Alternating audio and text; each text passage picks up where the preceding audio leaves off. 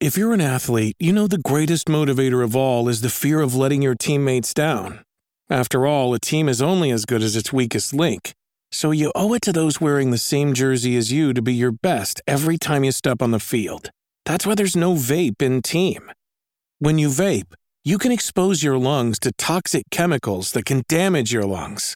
If you're a step behind, the team's a step behind. Brought to you by The Real Cost and the FDA. Hello and welcome to this week's episode of Level Up with me, Nathan Bliss, esports and gaming writer at Reach PLC.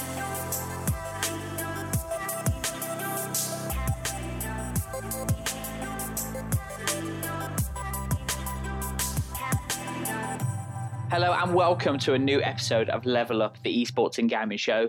In this week's episode, I caught up with professional FIFA player Jazz Singh, previously of Team Envy and West Ham United, ahead of the new FIFA 21 esports season. He told me about how he became a professional FIFA player, what it was like to represent Chelsea and West Ham, his thoughts on FIFA 20, his early thoughts on FIFA 21, and his future aspirations in FIFA esports.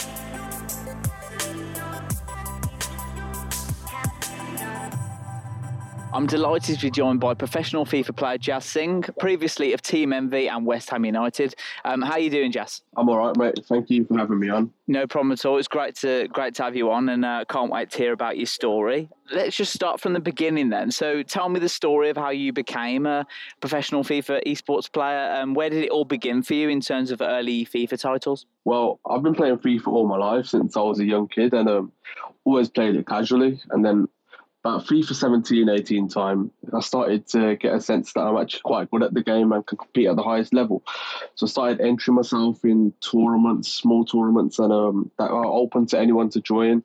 And also the weekend league, I started playing that consistently and finishing within the top 100 players, where you play 40 games, and the players that win about 38, 39 out of the 40 finish in the top 100 leaderboard. And then obviously, once you're in the top 100 ranked players, you're there for anyone to scout you. So that's basically how I got started on the, the professional journey. And were you always that player that kind of smashed your mates when you played them casually and stuff? Were you always that guy amongst your friends? Yeah, yeah. I always used to beat my mates, but I never really, still never saw it as a, you know, that um, I could actually make it as one of the best in the world. But yeah, it's about 2018 time I actually thought, yeah, I can do this, you know, as a full time career. When was the moment really when you it kind of hit you that you could do this as a as a living? Well, first I ranked in the top 100 a few times early 2018, but even then, that's just like, okay, you're good at the games, nothing, you've not really achieved anything. It was about halfway into the year where I qualified for my first ever tournament in Manchester, where the top 64 players in the world compete. And, you know, when I qualified for that, I'm like, I've actually made it now. I'm not just, it's not just a casual thing. I've actually, you know, achieved something and how different was it at an actual event rather than just you know on your console at home because you've got the additional pressure haven't you then of being in front of people and having people watch you when you you didn't normally have that before? Yeah it was massive. You know my first tournament i was literally uh, I was shaking going into the first game i'll be honest with you like for a person at the time I was 18 years old, and for me to be like going onto the same stage as the players that I grew up watching, like not grew up watching, but at the time that I used to, you know, learn from watching players like Gorilla, Tass, and stuff, to be actually on the same stage as them, it was uh, at first I was absolutely like dreading it, man. To be honest with you, but eventually after you're there, we uh, month after month at every tournament, you eventually get used to it. How much of an, an impact do you think that actually has on your game and in terms of success as well? Because in, in real life football and sport, the best team doesn't always win. Sometimes it's about who handles the occasion best, um, if anything. Is that is that the same in FIFA esport? Yeah, definitely. Uh, a lot of players are, you could say they've got the perfect game, but it's all about your nerves and your composure when it actually gets to the moment that matters.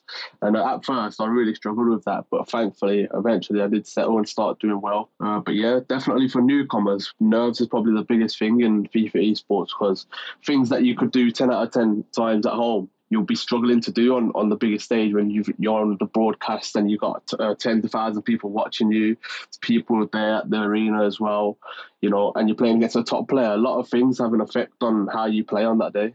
What was your family's reaction when you told them that you wanted to be a professional FIFA player and, and go that way rather than getting a traditional job, if you can call it that now? Well, yeah, uh, I was in my first year of uni at that time when I first qualified for the tournaments. And um, it was such a weird one because I told them that I'm going to Amsterdam and Manchester and London and stuff instead of going uni. And at first, they was a bit shocked. But once you, you started to show them that you're earning decent money from it and stuff and you're traveling the world, yeah, eventually they came on board with it. To us, I mean, you're, you're way younger than me, but to, to us, like the younger generation, it's it's definitely a viable career now. And you, we've seen it grow over the last couple of years. But to the older generation, this is like completely new to them. And I'm, I'm guessing you've had to explain to some of your family members, like when they say, "What do you do?" I mean, I'm sure you've had a few awkward conversations. Yeah, very awkward, very awkward. Um, to explain that you play games for a living and stuff. Um, a lot of the olders they don't really understand it at all. But I guess now with time, as it gets bigger and bigger, it will explain itself. What do you think are the more kind of stereotypical uh, barriers that you, you're having to overcome? Because there's a lot of that out there in terms of you know esports players are often branded lazy because they just kind of sit uh, sit on their bum and play video games for a living and stuff. What what do you think are some of the biggest stereotypes that just that aren't true when it comes to esports and being a professional? Well, yeah, that's one of the biggest um, biggest stereotypes for a professional gamer that they just like sit on their desk all day and just play games and eat like burgers and drinks and that while playing. But it's not really like that. A lot of you look at a lot of the players. There's no one that's really uh, what that falls into a category. Everyone's active. Everyone's got lives outside of FIFA and stuff. And um, yeah, that's just a wrong stereotype, uh, stereotype uh, in my opinion. Even like Ryan, hashtag Ryan, not uh, Man City Ryan. I, I, saw one of his um, articles the other day where he said that you can look at most of the players, they're all fit, they're all, you know, in other activities, not just FIFA. So yeah, it's just a weird one to see that everyone's always classed as that sort of uh, sad gamer. Uh, that's surely in the past now, and you can you can see that. How do you look back on your FIFA journey? Because I, I, know you said before that um, you used to obviously beat your mates and stuff, and you used to be the guy known as as being good on FIFA and stuff. But I mean, you ranked fifth in the UK on Xbox um, on FIFA 20, and you were 38th in the world. To be 38th in the world at something is so rare. How do you look back on your journey and do you ever think about how far you've come and how talented you are in this particular field?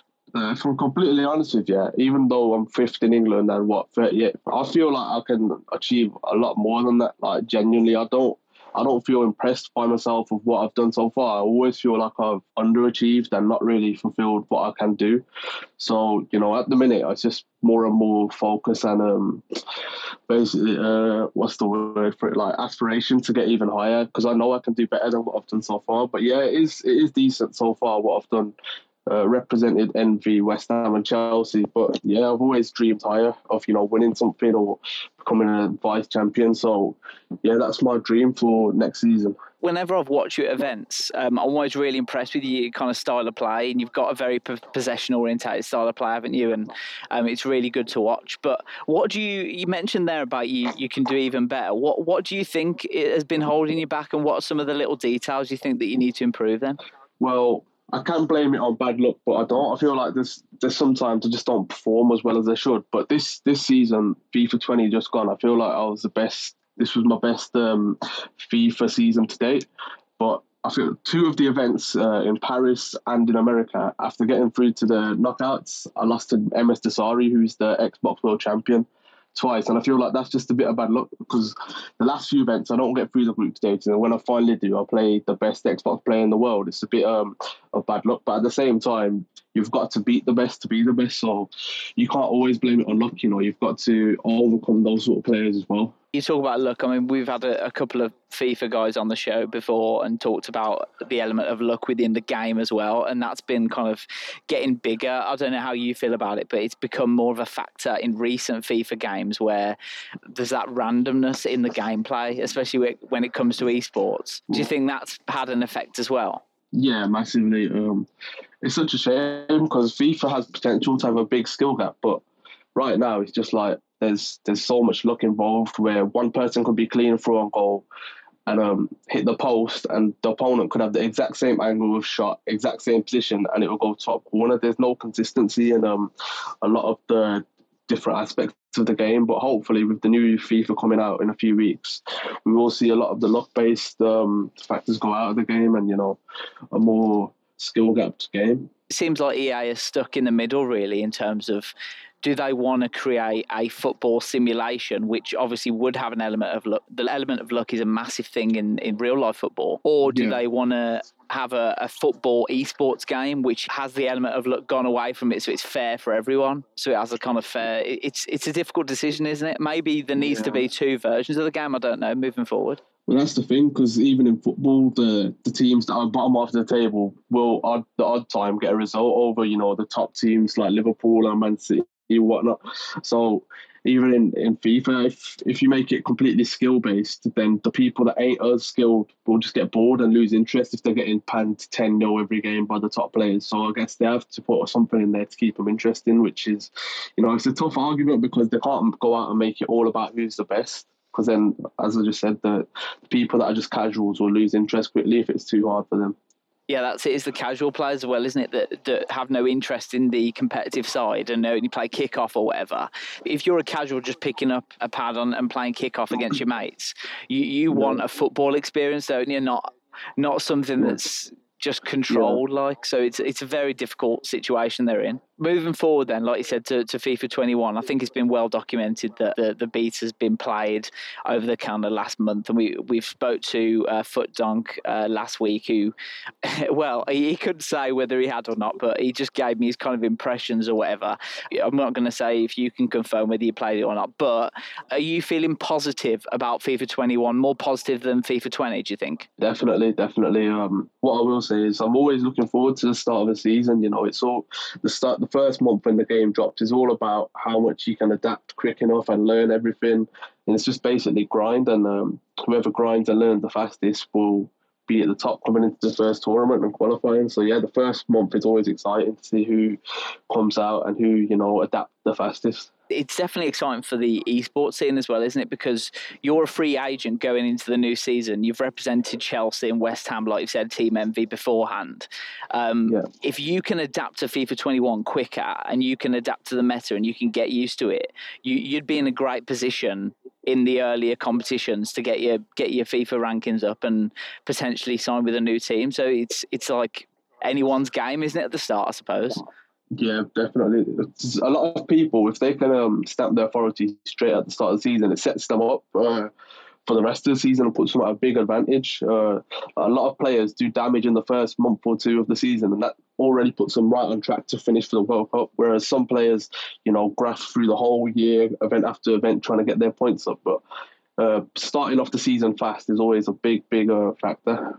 How many hours do you put in at the start of any FIFA game? Like, how, what's your general day look like on the FIFA launch day? Uh, on the launch day, you're pretty much uh, on it all day. It might sound a bit sad. As soon as it drops, you pretty much, let's say it drops at midnight, you'll be playing till, I don't know, one or two, no, not one or two, yeah, one or two p.m. really, and then sleep after that. That's what I remember doing last year. You just bang it out for like 10, 11 hours trying to get a feel of the game. Is that because you're thinking all the other pros are doing the same? So you need to, so you need to be doing the same type of thing? Yeah, yeah, but at the same time, you don't want to play so much that you wear yourself out as well. It's quite important to you know not overdo it because FIFA's another thing where if you play too much, you'll get in your head so much that oh, I've already done this, I've already went on my left foot, right foot. You don't want to get uh, inside your head too much, so you want to keep a fresh mind going into every game. We've heard from different FIFA players. Some pe- some players play all the time to kind of keep their f- sharpness up, and then I know Tekkz is one that doesn't really play the game, does he? If he's not at tournaments or whatever. Um, yeah. Uh, what type of person are you? Are you in the middle? Well, going into a tournament, I do grind a lot, but like generally when there's no qualifiers, no tournaments, um, I don't really play too much either because as I said, you get in your head too much. If you repeat too many things, um, it's a tough one to explain to a, to like the casuals. But if you keep on doing the same thing, same style of play, you'll eventually start um, repeating mistakes and stuff. Whereas if you go into a qualifier tournament with a fresh mind, you'll be like, it just flows itself. When you haven't played for a while, you'll just be letting yourself play freely. That's probably the best I can explain it. If you overplay, then yeah, you start making mistakes and stuff.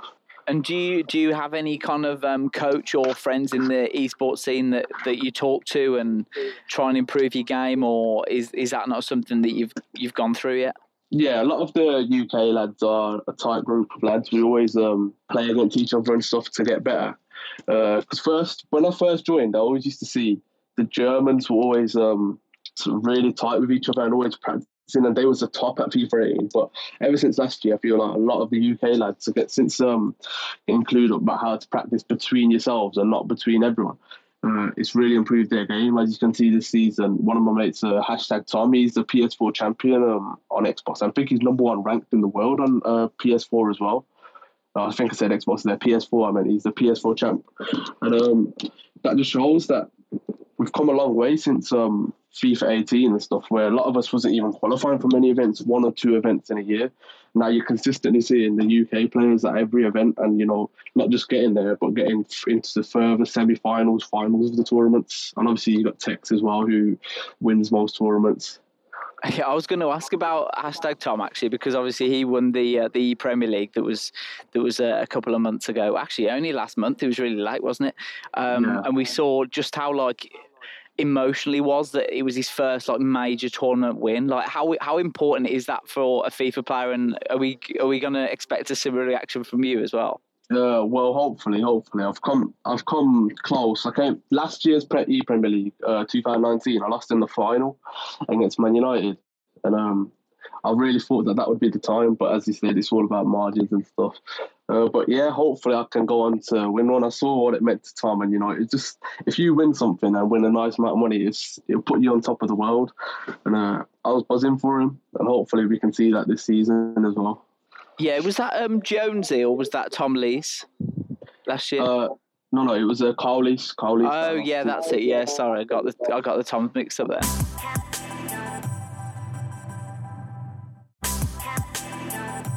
What was it like representing Chelsea, like one of the biggest teams in the world, at a, a Premier League event last year? That must have been like crazy.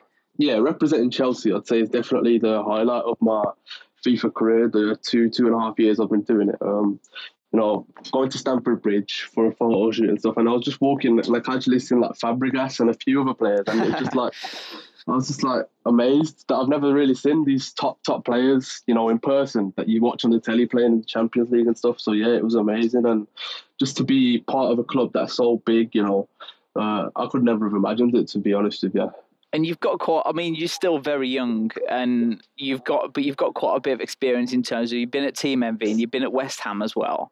What's the difference between being at a, a traditional esports team, if you like, and being a, with a football club? What are the major differences? Not really much difference, to be completely honest with you. Uh, being with West Ham was a bit more hands-on because they're a UK you know, football club, English football club, whereas Team Envy were American. So there was a bit of, there wasn't really like me going to Envy's headquarters or whatnot, because uh, obviously it's America. It was just a communication over the phone and stuff. Whereas with West Ham, they're at the ground, you can practice there, uh, more and more photo shoots and stuff for activities like that. Whereas that's the probably the only barrier between both of them, playing for a UK football club and an American esports org. So you keeping your options open then for the next team, just to, in terms of what options come to you, if it's whether it's a football club or whether it's a you know uh, an esports org as well. Yeah, I'm keeping my options open. I'm just waiting to see going into the season, uh, and if the right offer comes, then yeah, I'll sign. I don't know if uh, Birmingham City have got involved um, in esports yet, but um, I know you're a Birmingham City fan because when the Quarantine Cup um, came on, you were going to represent them, weren't you? But then obviously because you're West Ham, it, it, didn't it didn't kind of materialise. What do you make of football clubs like becoming involved in in esports? Do you think it's a big step forward for the industry having having the names of the clubs behind players? Oh yeah, it's massive. Um, especially if the football clubs push their players and you know interact with them on social media, because there's there's quite a few players that have got a big social following, like Tass, Gorilla, hashtag Harry, of course. But it's only a small fraction of that actual uh, top players that actually have a big social following. And obviously, football clubs do have a big social following. You're talking millions of followers on each platform. And when they interact with their players, then it gives more and more awareness and exposure to the to the FIFA esport as well as the players, and you know that that gets our following up, that uh, that gets our stream viewers up, our viewership on YouTube, everything. So football clubs coming into the esport is massive for us, and hopefully uh, we'll see more and more involved. Talking of social media followings, like how have you adapted from just being just a guy who plays FIFA casually with their mates to being like a professional FIFA player and with all the kind of events and millions of people watch you around the world at all these different events and obviously social media, Twitch and YouTube and stuff as well. How have you dealt with that in terms of the fame, if you like? Um, well, you just got to be a bit more professional with your profile now, not really spam the timeline. or anything. Keep it all with game related. Um, that's all I can basically say about that. Um, not really had to change much. Just keep it a bit more your social uh, media a bit more tidy. And what are your plans then for FIFA 21? Because I know I saw a tweet that you've um, you quit a, you jo- the job that you did full time. You've quit that ahead of the FIFA 21 season. What what were you doing yeah. full time? Uh, I was delivering parcels, just um, working a van job for time being while there was no tournaments and stuff on because of COVID, because uh, the season got suspended. So I thought, while there's nothing going on with FIFA, I might as well get out and work for a bit. And uh, yeah, well now I've quit that as FIFA's coming back, and um, I'm looking forward to FIFA 21 now. Hopefully, graft and become one of the best and establish myself as one of the best this season. And are you going to be doing like Twitch streams and YouTube and stuff like that, or are you just going to focus on on the the tournaments and qualifying for that? I think the first few weeks I'll figure everything out. Then I'll hopefully go more onto the streaming platforms on YouTube because last few seasons I've done a few tips and tricks on YouTube as well, and it's done well. Like people are always interested to see my four four two tactics that I use not many players use 4-4-2 now, but I've stuck with it ever since I started. It's my uh, go-to formation, and a lot of people always look to see what tactics I use on that and what my instructions are. So once I've figured everything out on the new game, I'll be putting that out as well tactics videos tend to do really well on YouTube and stuff. I know a lot of a lot of players have started going that way. Do you think that's that's uh, you, you, mentioned about football clubs and stuff as well, and integrating and, and getting interaction from them as well? Do you think YouTube yeah. is like the new social media, if you like, in terms of getting your name out there to as many people as possible? Do you think that's where where it's going, and the Twitch streaming as well? I haven't streamed much or done much YouTube, but when you do and you've got people interacting with you, like hundreds of people. It's just amazing that you know you're just playing FIFA and people, so many people are interested in watching watching you, what you're doing, and you know learning from you. Um, it's a unique experience, really, and uh, hopefully it just got grows and grows because it's one of the best parts of being a professional player, having a following and you know interacting with so many people you look at the the FIFA esports scene, you compare it to. I mean, obviously, football is uh, uh, one of the biggest sports in the world, and FIFA's the the game. Really, I know Pro Evo's out there, but um, it's not really a, a, competitor at the moment. I, I, always feel that it should be so much more popular than it is. When you look at like some of the uh, the biggest esports games, like League of Legends and like Valorant and CS:GO, and I mean, they're they're all amazingly popular, but FIFA's still yeah. kind of a growing a growing esports scene. It, it should be so much more popular than it is, and hopefully will get to that level. But what do you think is kind of stopping it from from becoming more mainstream? Well, there's many things really. Um, one of the biggest things I'd say is the prize pools the FIFA esports prize pools are uh, seriously behind compared to when you look at Fortnite and Call of Duty and stuff. And obviously, when you see 50 million prize pool, 100 million prize pools on those sort of games, you know, those get the high headlines, whereas FIFA, the, the winner gets like 50k, which is a lot of money, 50k, but, you know, it doesn't really grab the headlines for viewers to think um, the way Fortnite and Call of Duty does. And then and again, um, like Fortnite and Call of Duty, their their players are allowed to showcase their their uh, personalities a lot more as well when competing. Like whereas on FIFA, you're not really allowed to have a rivalry or anything. Uh, so hopefully we can have more of that in the future. I remember at the at the Premier League last year, the the first time ever um, when you represented Chelsea, and I was speaking to a few of the players there, including yourself. Uh, I'm not sure if yeah. you mentioned it, but I mean, uh, I remember one uh, one guy said that he was actually a, a, loss coming to the tournament because there was no prize money.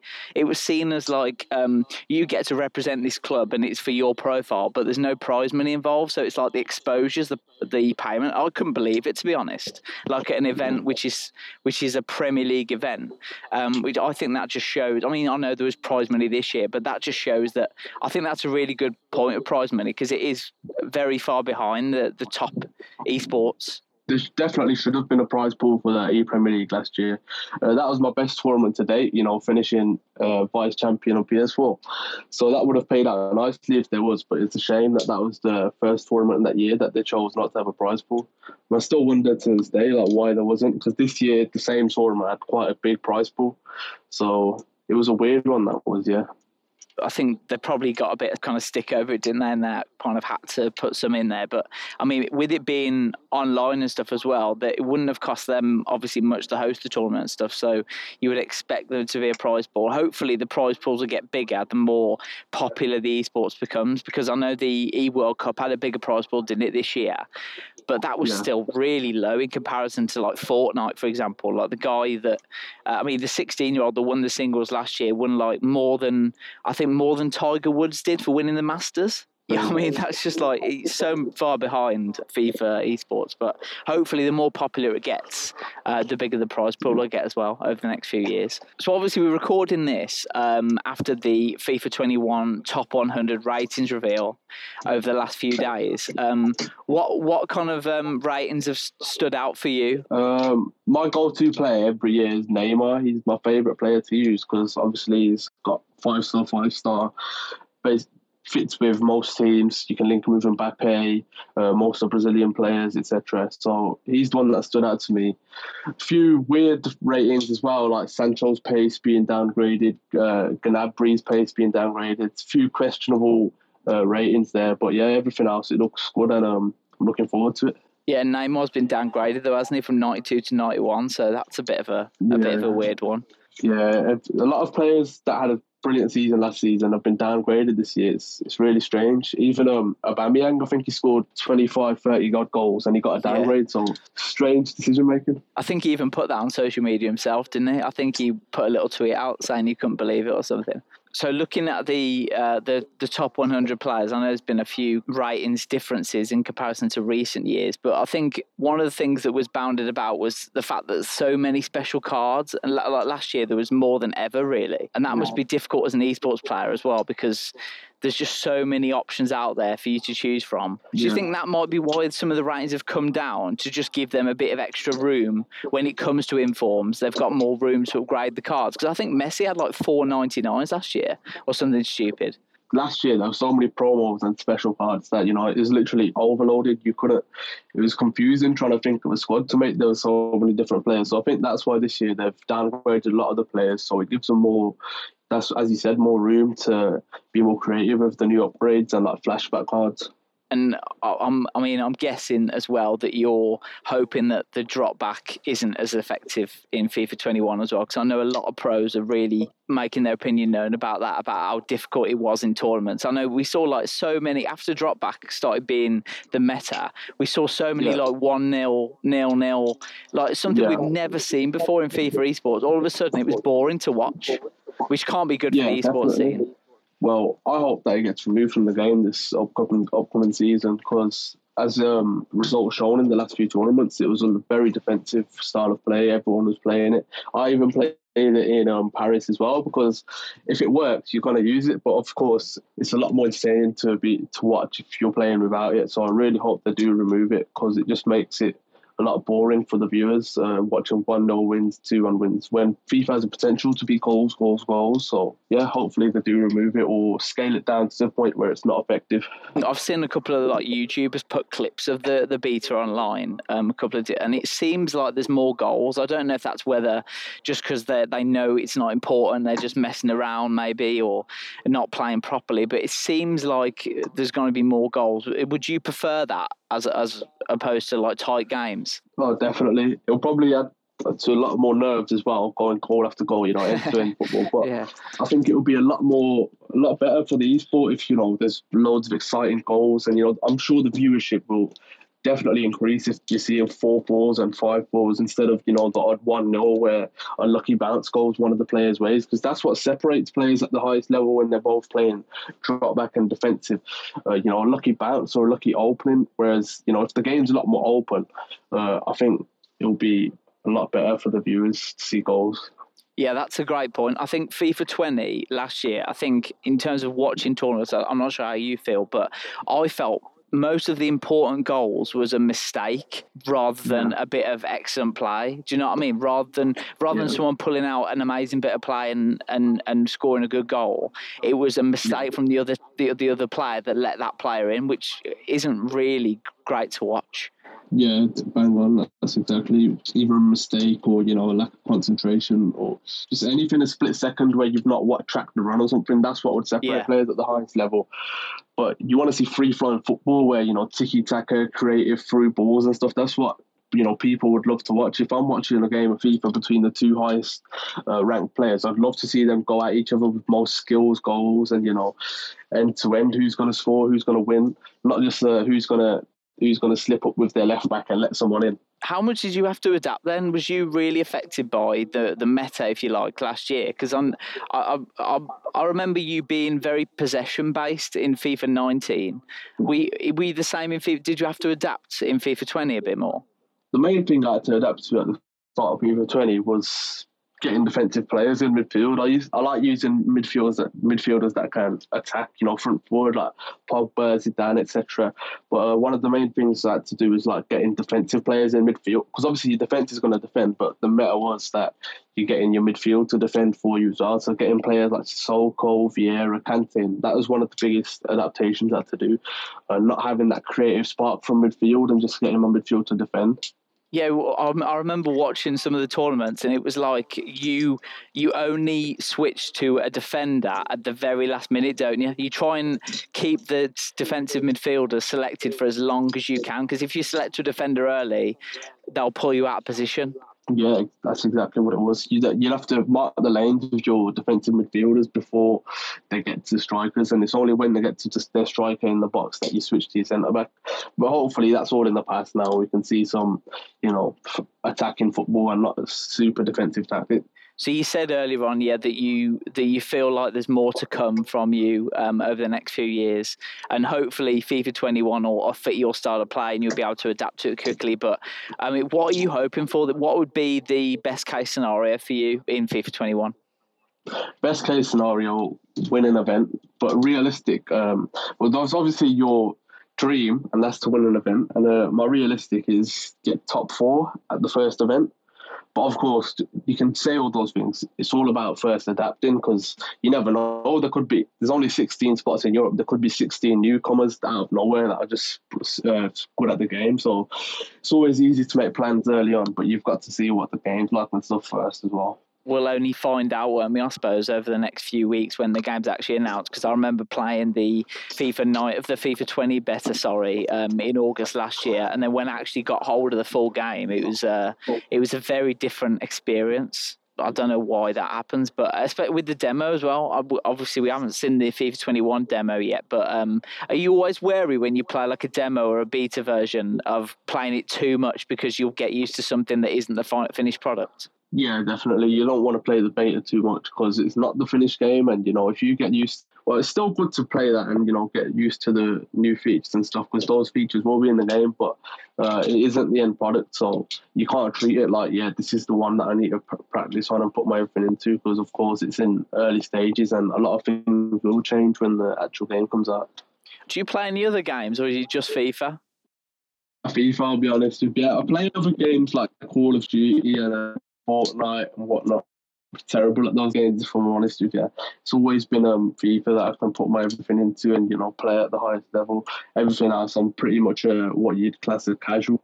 Nice one. Well, um, I really appreciate you coming on, Jazz. It's been it's been really great to talk to you and, and hear about your story. And I, I wish you the very best of luck in FIFA 21. Whatever game we get, I hope that you can uh, adapt to it as quickly as possible, put the hours in, and hopefully we'll see you win a major. Um, and hopefully there'll be fans there as well for you to celebrate with. Well, appreciate you having me on and everything. No Thanks problem at all. Thanks for your time. Appreciate it. Nice one.